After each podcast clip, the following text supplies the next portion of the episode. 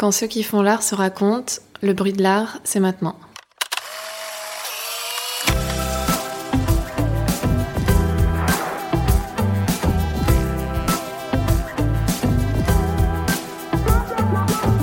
Nous sommes Victoria Le Bolloc Salama et Florian Champagne, et à l'hôtel de Lille, nous recevons Jeanne Barral.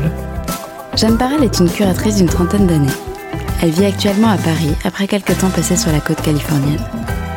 En plus de son rôle de curatrice indépendante, elle est en charge de la communication à la galerie Kamel Menour. Elle a ainsi travaillé sur de grandes expositions monographiques présentées par la galerie, comme Anish Kapoor au château de Versailles, sur laquelle elle revient ici. Dans cet entretien, elle parle aussi de l'importance de créer ou de cultiver un rapport curieux et dédramatisé à l'art, de l'équilibre qu'elle recherche dans le métier de curateur et de ses quelques années passées à San Francisco à travers la mise en place, entre autres, d'une rétrospective de Sophie. Bonjour Jeanne. Bonjour. Bonjour Jeanne. En une phrase, comment est-ce que tu te présenterais à quelqu'un qui ne te connaît pas? Donc je dirais que je m'appelle Jeanne Barral et que je suis commissaire d'exposition indépendante ou curatrice et que je m'occupe de la presse et de la com dans une galerie qui s'appelle Kamel Menour dans le 6e arrondissement. Après au lycée La Canale de Sceaux, euh, tu entres en 2007 à Sciences Po Grenoble dans un parcours de direction des projets culturels.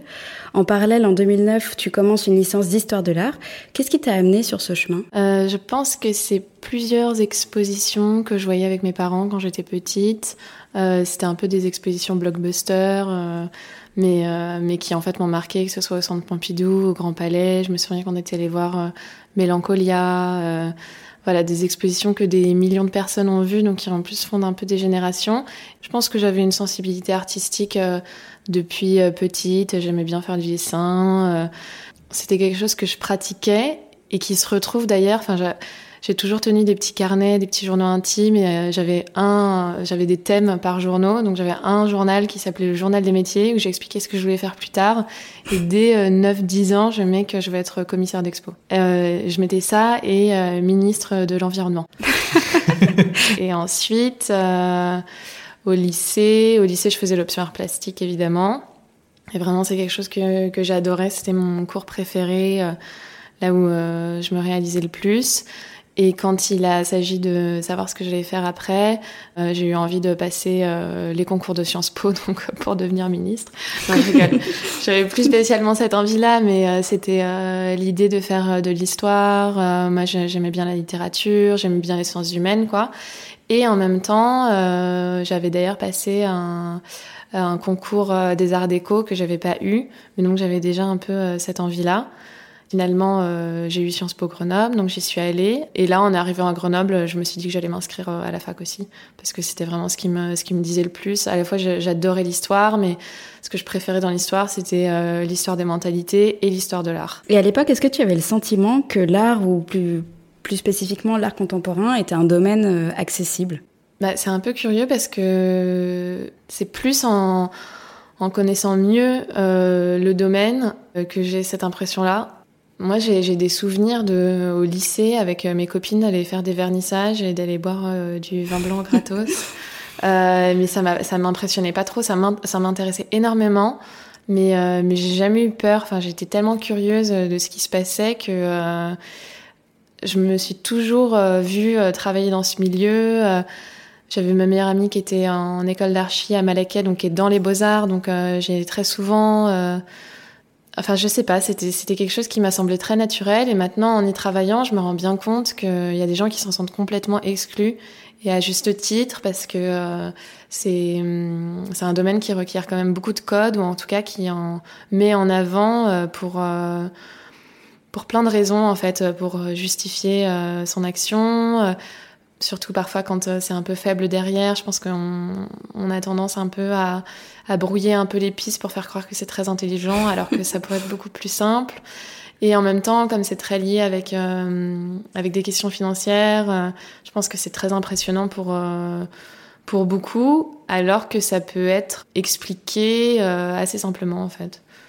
Bah, notamment à la donc moi je, ce que je vous disais c'est que je travaille à la galerie Kamel Menour et on fait des visites pour des pour des maternelles, pour des primaires, pour pour des enfants. Et en fait, ils sont hyper curieux. Ils n'ont pas encore le filtre de se dire je ne peux pas rentrer dans une galerie. je sais pas si c'est payant ou si c'est gratuit. Je l'ai jamais fait. les gens vont me regarder comment si je suis en converse. Et en fait. En fait, euh, je pense que c'est bien de, commencer hyper jeune et d'avoir un peu ces souvenirs-là euh, qui ensuite, euh, même s'ils créent pas forcément des vocations, en, revanche, ils créent un peu une habitude et, et ils dédramatisent. Et je pense qu'il y a beaucoup de dramatisation autour de l'art contemporain surtout. Mais en même temps, c'est normal aussi parce que c'est un, c'est un art qui fait appel à plus de concepts. Et donc, euh, c'est forcément euh, un petit peu plus raide. Je pense que l'art contemporain, c'est aussi sa beauté. C'est un peu ardu parce que on est passé à, après la figuration, euh, même après l'art abstrait, à des questionnements qui sont conceptuels et des façons de faire qui sont nouvelles avec la performance, avec la vidéo. Et c'est vrai que, que c'est un plaisir qui demande un petit peu de se creuser la tête. En tout cas, euh, de pas avoir peur d'être un peu dérangé, euh, de pas s'arrêter euh, au premier mouvement de rejet. À la fois, c'est normal ce sentiment d'étrangeté et de rejet parce que je pense que c'est plus difficile l'accès à l'art contemporain, donc c'est normal qu'on le ressente. Et en même temps, ça devrait empêcher des gens d'y avoir accès parce qu'en fait, ça c'est plus la responsabilité des institutions, des commissaires d'expo que de faire de la médiation, quoi. Et d'ailleurs, c'est pas du tout le rôle des artistes. Les artistes, ils sont là pour faire de l'art et pas pour expliquer leurs œuvres. De 2011 à 2013, tu réalises un master d'histoire de l'art euh, en Sorbonne et c'est dans le cadre de ton année de M2 que tu réalises tes premières expériences de curation. Pour quelqu'un qui ne connaîtrait pas justement le rôle du curateur, comment est-ce que tu pourrais le définir? Euh, Donc le curateur, c'est ça vient de d'une racine qui veut dire s'occuper d'eux. Et en fait euh, c'est s'occuper euh, prendre soin euh, des œuvres. Donc prendre soin des œuvres de leur contexte de leur mise en contexte et en relation avec un public. Pour moi celui qui est le curateur c'est c'est celui qui va faire en sorte qu'un public rencontre une œuvre et qu'une œuvre rencontre son public. Mais donc qu'est-ce qu'on fait? En fait on choisit soit on choisit de travailler avec un artiste et on essaye de de proposer une façon de montrer euh, son travail euh, ou un groupe d'artistes. Euh, soit on, on, a une, une espèce d'idée, pas de thème, mais plutôt de, de questions à, à traiter, à, à, laquelle on veut donner des réponses esthétiques et, et, visuelles. Et à ce moment-là, on cherche des œuvres, non pas pour illustrer un propos, parce que pas forcément très intéressant, mais en tout cas pour proposer plusieurs réponses à cette question. Ou alors, euh, ça peut être, moi je fais des expositions qui sont assez narratives, et ça peut être un peu comme des histoires, avec euh, des chapitres, euh, et on va naviguer dans l'univers de plusieurs artistes qui sont rapprochés. Et ce qui m'intéresse, c'est de, de rapprocher les œuvres entre elles et de les faire résonner comme ça différemment. Puis plus on se rapproche de l'événement, plus en fait ça devient très pratique et pragmatique. Et moi j'aime bien ce côté-là aussi, surtout dans, dans les expositions que je fais qui sont encore avec euh, des petits budgets, un petit niveau, euh, pas dans des grandes institutions, plus dans des petits centres d'art ou euh, ou des artistes run space un peu autogérés, c'est que à la fin, bah, il faut être sur un escabeau, il faut installer les œuvres et et la perceuse à la main quoi. C'est en fait c'est le cheminement pour qu'une expo elle, advienne. Qu'est-ce qui t'a amené précisément dans la voie de la curation justement? Enfin, qu'est-ce qui te plaît particulièrement dans cette dans ce métier hmm, bah, Comme je disais, c'est vraiment euh, le fait que ce soit euh, à la fois euh, conceptuellement enrichissant, que ça me fait me poser des questions, mais qu'à la fin, ce soit aussi un aspect très pratique et donc très visuel d'organisation de l'espace, de scénographie, en fait, qui est très artistique, qui est vraiment un geste qui du coup est à la fois bah, un geste de l'esprit, mais qui à la fin va se concrétiser dans un espace. Et moi, j'aime bien euh, cette, euh, cette articulation entre les deux. Surtout, moi, ce que je préfère, c'est la relation avec les artistes. Et c'est pour ça que je suis tellement contente de travailler dans l'art contemporain. C'est que c'est la relation la plus riche qui soit. Ils sont, c'est des dialogues qui sont absolument passionnants, euh, surtout quand on peut faire de la production, donc quand on peut les inviter à, produire une œuvre pour l'exposition. C'est vraiment ce que je préfère. En 2014, tu participes à la fondation du collectif Barbès Paris.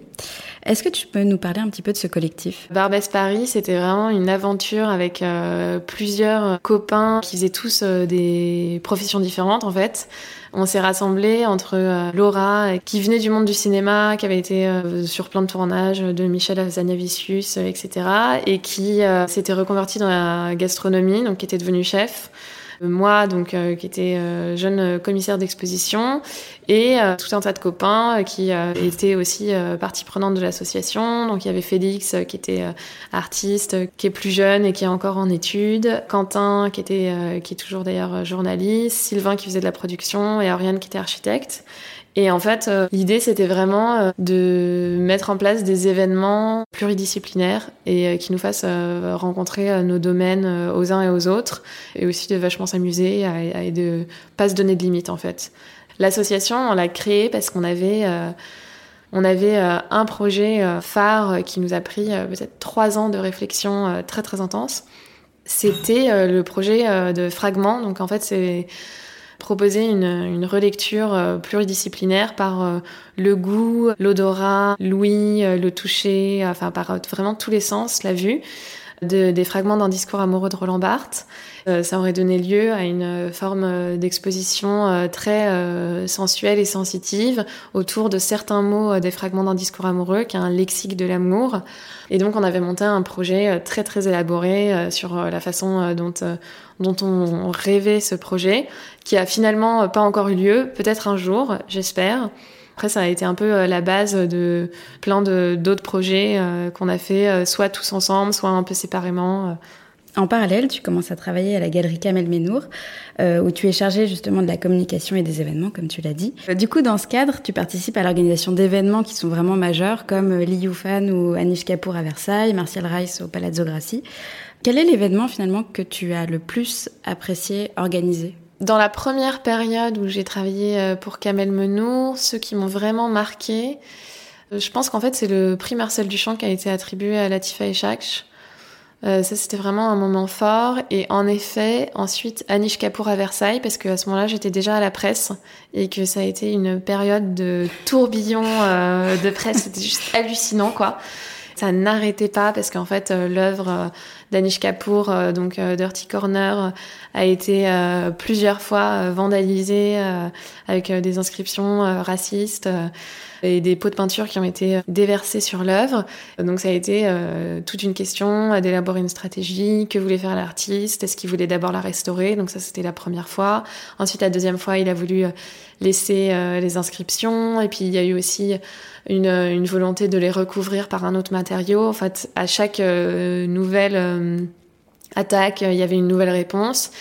C'était euh, à la fois terrible pour ce que ça veut dire pour l'art, pour la liberté des artistes, de leur expression. En plus, c'était très très violent pour un artiste qui vient pas de France, qui vient faire une une œuvre comme ça à Versailles et qui sont complètement rejetés par le pays qui l'a pourtant invité sur des questions de, de gens qui sont très conservateurs, qui se sont attaqués, pourquoi. Enfin, c'était vraiment passionnant, bien que euh, assez tragique. Donc ça, je dirais que ça c'était vraiment un moment euh, très euh, très très important. Ouais. Pour la galerie justement, tu travailles également lors de foires d'art. Et quelle est ton expérience de ces moments-là? Mais pour la presse ou même pour l'organisation de, de, tout ça? Ben ça change que ça attire l'attention des, des, journaux plus plus généraliste sur les galeries à ce moment-là, oui. C'est un moment où en général on a beaucoup de demandes d'interviews, euh, de camels, euh, où euh, on va nous demander beaucoup de prix, mais en fait, enfin en fait on fait quand même pas mal, on fait quand même pas mal de tri quoi. Dans, dans les interviews qu'on accepte de donner, dans surtout surtout à la télé en fait, on est assez frileux. Pourquoi? C'est pas forcément bien traité en fait. Je pense que justement ça revient à ce qu'on disait, euh, l'espèce de frilosité euh, des gens à l'égard euh, du monde de l'art contemporain parce qu'ils ont l'impression que c'est le lieu de l'évasion fiscale et de et de l'élitisme. Oui, ouais, ouais, et aussi d'une forme de, de jeu marchand. Donc il y a, y a beaucoup de oui, peut-être d'hostilité même. Donc on fait attention à ne pas se, se, faire prendre dans des formes de procès pas très intéressants. C'est juste ça, quoi. En 2016, tu as déménagé en Californie, à San Francisco plus spécifiquement. Qu'est-ce qui t'a poussé à déménager? En fait, j'ai suivi mon mari là-bas. C'était, à l'époque, c'était mon copain, et puis il est parti, il est revenu, on s'est mariés, et j'ai pu le rejoindre. Voilà, c'était à l'époque, j'étais jamais allée J'étais jamais allée en Californie, j'étais allée plusieurs fois aux États-Unis, mais à, New York et Seattle. Et même si j'ai eu très peur, je me suis dit que j'allais le faire et que ça allait être un peu une nouvelle vie, une nouvelle expérience. Et euh, je suis arrivée dans une ville que je connaissais pas du tout. Là-bas, tu as travaillé avec euh, Art Citizen. Qu'est-ce que c'était ton rôle dans cette structure? Oui, alors Art Citizen, en fait, c'est une euh, association culturelle que Evelyne Joanneau, qui est elle aussi curatrice, a créée au départ avec Marie Martraire qui elle aussi est curatrice à la fondation, euh, la fondation Cadiste à San Francisco. C'est la fondation à, à, deux lieux. Et en fait, euh, moi, je suis arrivée un petit peu après. Euh, elles n'avaient pas encore eu de projet euh, concret, mais elles avaient juste un peu lancé les statuts, un, un, site internet, etc. Et je les ai rencontrées grâce à un ami en commun qui s'appelle François Quintin.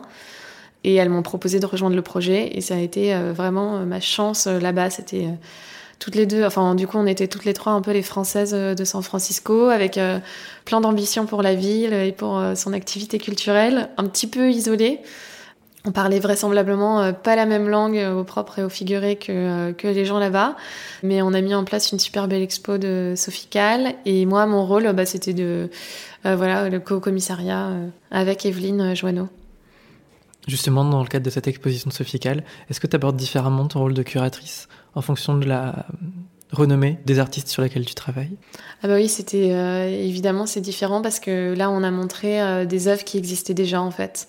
C'est une exposition euh, historique qu'on a faite avec Sophie Kahl, dont le titre était Missing, et, et on a montré cinq de ses plus grands projets, mais depuis les années 80. Donc en fait, oui, c'était presque historique en fait, comme une rétrospective.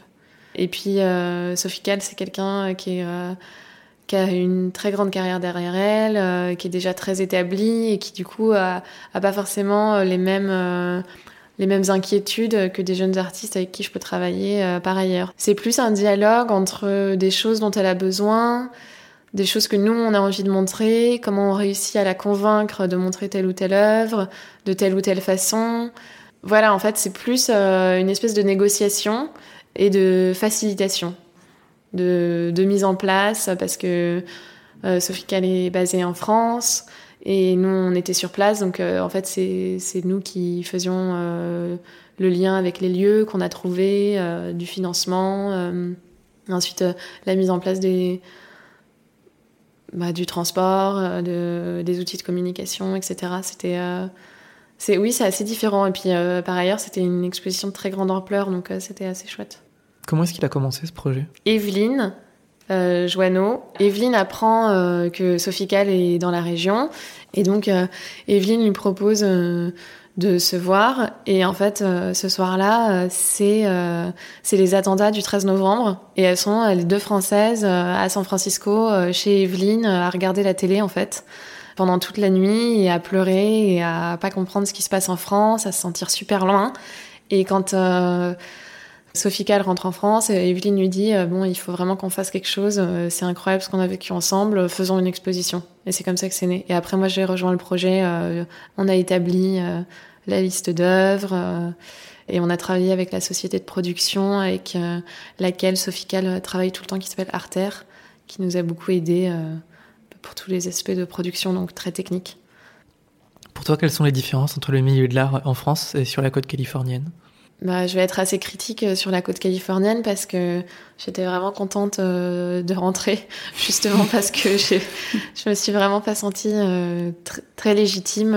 Non, c'est pas pas légitime. En fait, je me suis sentie très marginale à San Francisco, à travailler dans l'art. J'ai eu beaucoup de mal à trouver des gens qui comprenaient ce que je faisais, que ça intéressait. Et c'est fou parce qu'en fait, les gens avec qui j'ai réussi à contacter, c'était tous des Européens, quoi. donc des Allemands.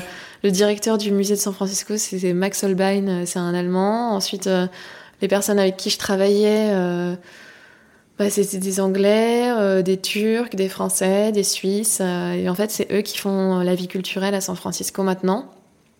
San Francisco, c'est devenu tellement cher qu'il n'y a plus d'artistes, malheureusement. Ils ont tous fui à Los Angeles.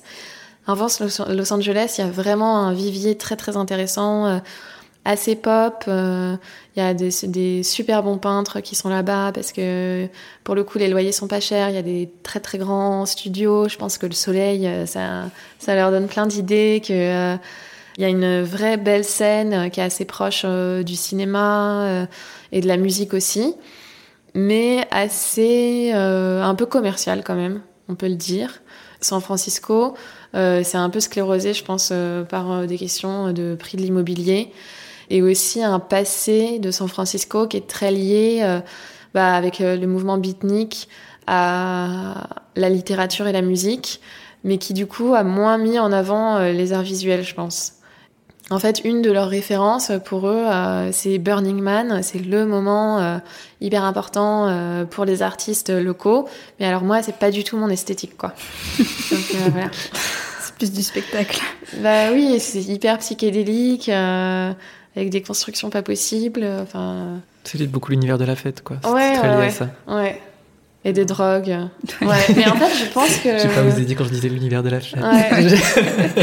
ouais. Je pense qu'en fait, c'est plus. Euh, ce qui est intéressant là-bas, c'est c'est plus toutes les pratiques holistiques euh, qui tournent autour bah, de la fête, mais aussi du yoga, du bien-être. Euh, enfin, ça peut être très vite saoulant, mais en fait, c'est quand même bah, c'est quand même là que, que ça se crée euh, et que, que ça a commencé, toutes les, les cultures un peu New Age, euh, se soigner par les pierres. Euh, voilà, et tout ça, ça peut être assez inspirant, je pense, quand on travaille dans une profession artistique.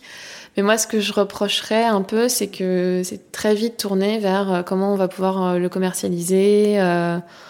donc bon, c'est un peu lassant.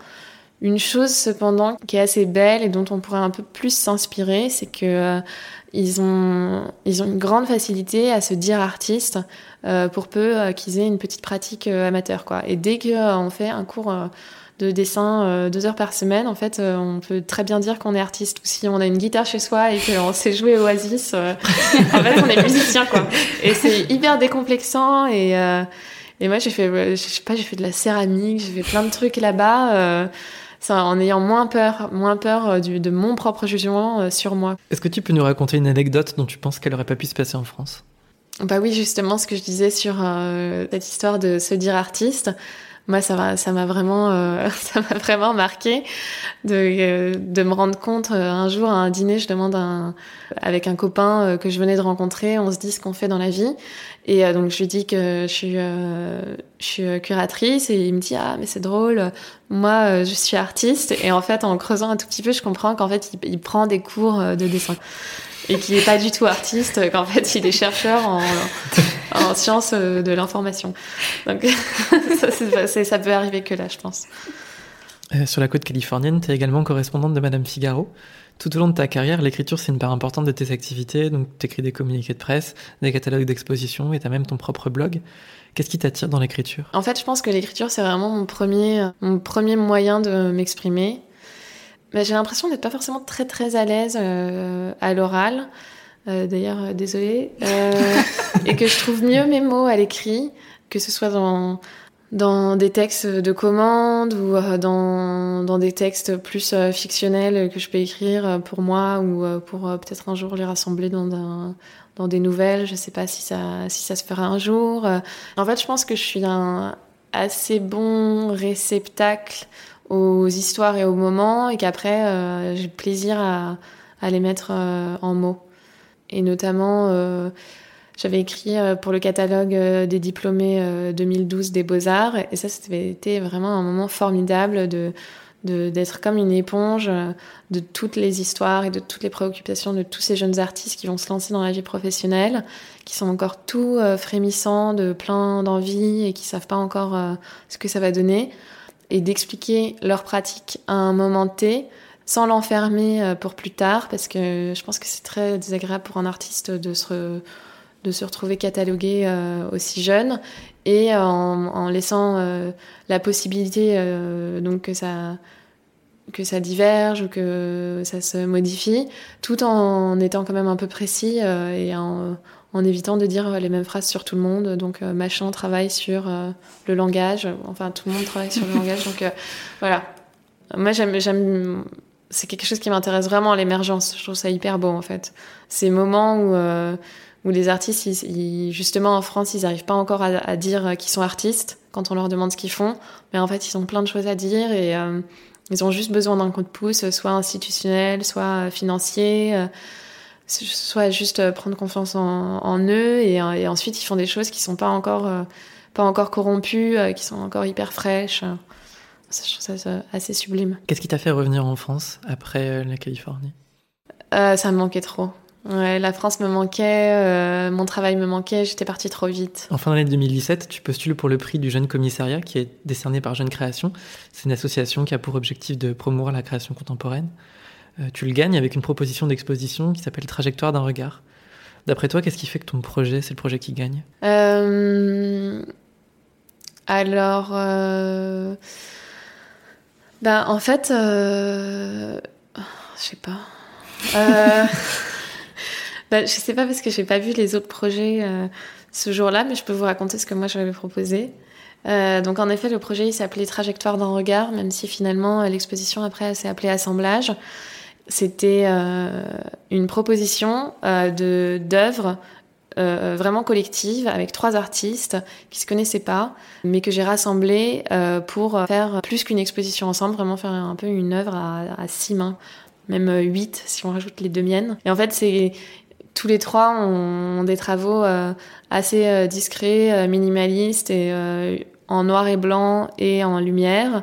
Donc c'était un petit peu un je pense que c'était un peu osé parce que c'était un peu raide, c'était pas du tout pop, c'était très très monacal comme exposition, très discret et très précis. Et je pense que ça a remporté l'adhésion comme ça. En plus, on était tous jeunes et plein de volonté. Entre ces expériences de curation et celles que tu as eues en galerie, est-ce que tu as envie d'ouvrir la tienne? Alors, euh, j'ai eu très envie d'ouvrir la mienne, puis finalement plus du tout. Puis finalement, je me suis reposé la question parce que j'avais envie quand même de défendre euh, des artistes que j'adore, euh, qui n'ont pas encore de galerie et qui parfois me disent Ah, mais tu veux pas le faire? Je sais pas. Je laisse la porte ouverte. Je pense que je suis pas la meilleure vendeuse et que c'est quand même un métier. En plus, en ce moment, on, on voit plein de galeries qui ferment, qui ont énormément de difficultés, qui ont eu beaucoup de bah, d'ambition d'ouvrir euh, dans des nouveaux quartiers comme à Belleville. Et puis finalement, euh, c'est très difficile, je pense. Euh. Du coup, moi, je laisse la porte ouverte, mais j'aimerais bien un petit peu travailler en institution. Et qu'est-ce qui te fait envie dans le fait de travailler dans une institution aujourd'hui? Justement, peut-être être un petit peu plus détaché des questions de marché. J'ai été à une, une, conférence assez intéressante euh, il y a quelques semaines au Centre culturel suisse sur euh, la rémunération des artistes. Euh, mais moi, ça m'intéressait aussi pour la question de la rémunération du commissaire d'exposition, qui, artiste comme curateur, on est, on dirait qu'on est des professions où on ne sait pas comment on, comment on existe en fait en tant que profession. On est très peu, certainement pas syndiqué, mais même très peu organisé sociologiquement, je trouve que c'est compliqué de se positionner euh, encore pour l'instant. Et en fait, on ne sait pas exactement euh, comment euh, vivre de notre travail. Et je pense que être un artiste, c'est toujours être obligé de produire des pièces qui vont être commercialisables, des pièces marchandes qu'on va pouvoir montrer dans des galeries. Et ça, en fait, ça, m'ennuie un peu parce que je pense que peut y avoir des pièces très intéressantes aussi euh, qui sont hors marché, mais pour ça, il faudrait qu'il y ait une rémunération euh, des artistes. De la même façon, euh, pour un curateur, je pense qu'il peut y avoir des très belles propositions de, d'exposition, mais qui sont pas forcément des pièces à vendre. Et pour ça, il faut être rémunéré d'une autre façon. Donc voilà, c'est des questions que je me pose vraiment plus statutaires, on va dire. Qu'est-ce qui, selon toi, fait une bonne œuvre? Je pense qu'une bonne œuvre, c'est celle avec laquelle euh, on va avoir un, on va dire plusieurs, euh, plusieurs niveaux de lecture. Je pense que une bonne œuvre, c'est une œuvre euh, qui va provoquer un sentiment esthétique direct, fort, vibrant, devant laquelle on va avoir envie de rester. On ne saura même pas dire pourquoi et, et ça va provoquer vraiment quelque chose.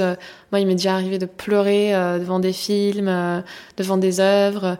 mais qu'ensuite on va on va lire le cartel et en fait ça va nous passionner et puis ensuite on va vouloir même en savoir plus sur les autres œuvres de certains artistes et on va avoir envie de l'avoir partout, de se renseigner et en fait voilà, c'est d'avoir plusieurs niveaux de lecture. Je pense que s'il y a que l'idée et que la réalisation est et pas au niveau, euh, c'est pas une bonne œuvre. Et si euh, physiquement, euh, esthétiquement, c'est plaisant, mais qu'en fait derrière c'est pas très intéressant, c'est pas non plus une bonne œuvre. Quel conseil tu donnerais à quelqu'un qui aimerait découvrir l'art contemporain mais qui ne saurait pas par où commencer? Le petit livre de Daniel Arras, On n'y voit rien. Mais bon, c'est pas vraiment de l'art contemporain, mais c'est ses œuvres préférées et pourquoi il les aime autant. Et je pense que c'est des choses qu'on peut appliquer à, toutes les périodes parce qu'en fait, il se il s'attache pas à une période en particulier, ça va de la Renaissance à, euh, l'art antique, euh, en passant euh, par le XXe siècle. Donc ça, c'est un bon, c'est une bonne porte d'entrée dans l'histoire de l'art, je pense.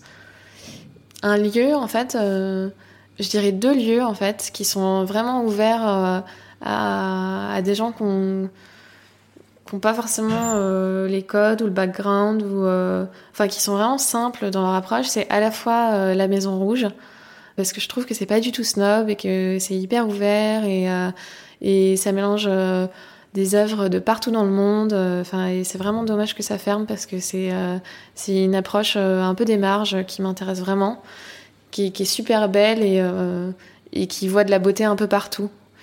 Donc ça, je pense que c'est un bon endroit où commencer et et pour quand ça fermera, je dirais la Monnaie de Paris, parce que souvent ils font des, des super bons fascicules de visite. Dans ta carrière professionnelle, quelle est la critique qui t'a le plus touchée?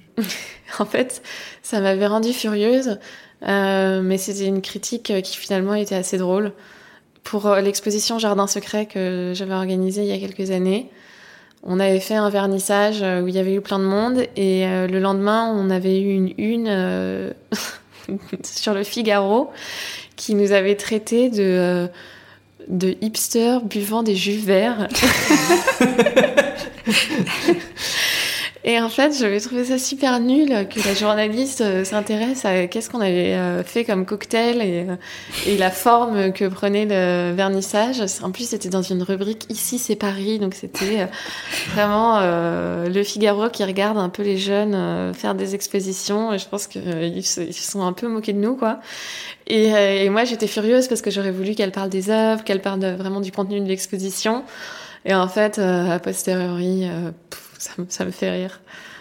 Pour finir, quelles sont tes prochaines actualités? Euh, L'actualité en ce moment, c'est que je donne cours dans une école qui s'appelle Why Stories, qui a été euh, montée par euh, Luca Giacomini, qui est un, metteur en scène qui est connu pour avoir mis en scène l'Iliade avec des gens en prison, et qui a monté une école de la narration. Et moi, je, je donne un cours, un module de, avec Nour Awada, qui est, qui euh, cette artiste que je suis beaucoup, avec qui j'ai pas mal travaillé, euh, qui est euh, la narration en exposition. Et en fait, on se base sur les objets ordinaires, donc les objets de la vie ordinaire, de la vie quotidienne, et comment on peut raconter leur histoire, comment on peut les mettre en récit et même en faire des œuvres d'art dans le contexte de l'exposition.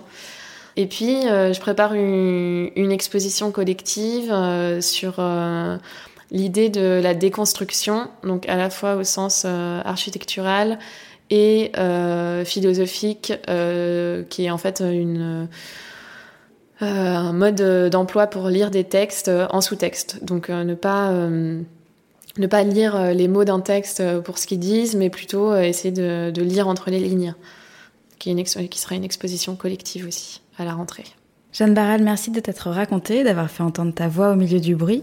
On peut retrouver tes actualités sur Instagram ou Twitter? Oui, euh, donc euh, sur Instagram, c'est Jeanne Barral. Euh, finalement, nous tenons à remercier à nouveau l'Hôtel de Lille d'avoir accueilli le bruit. Merci également à celle, à celui qui a pris du temps pour partager ce moment avec nous. Nous revenons bientôt. D'ici là, pour ne rien rater, retrouvez l'actualité du bruit de l'art sur Instagram et Facebook et sur notre site lebruitdelart.fr.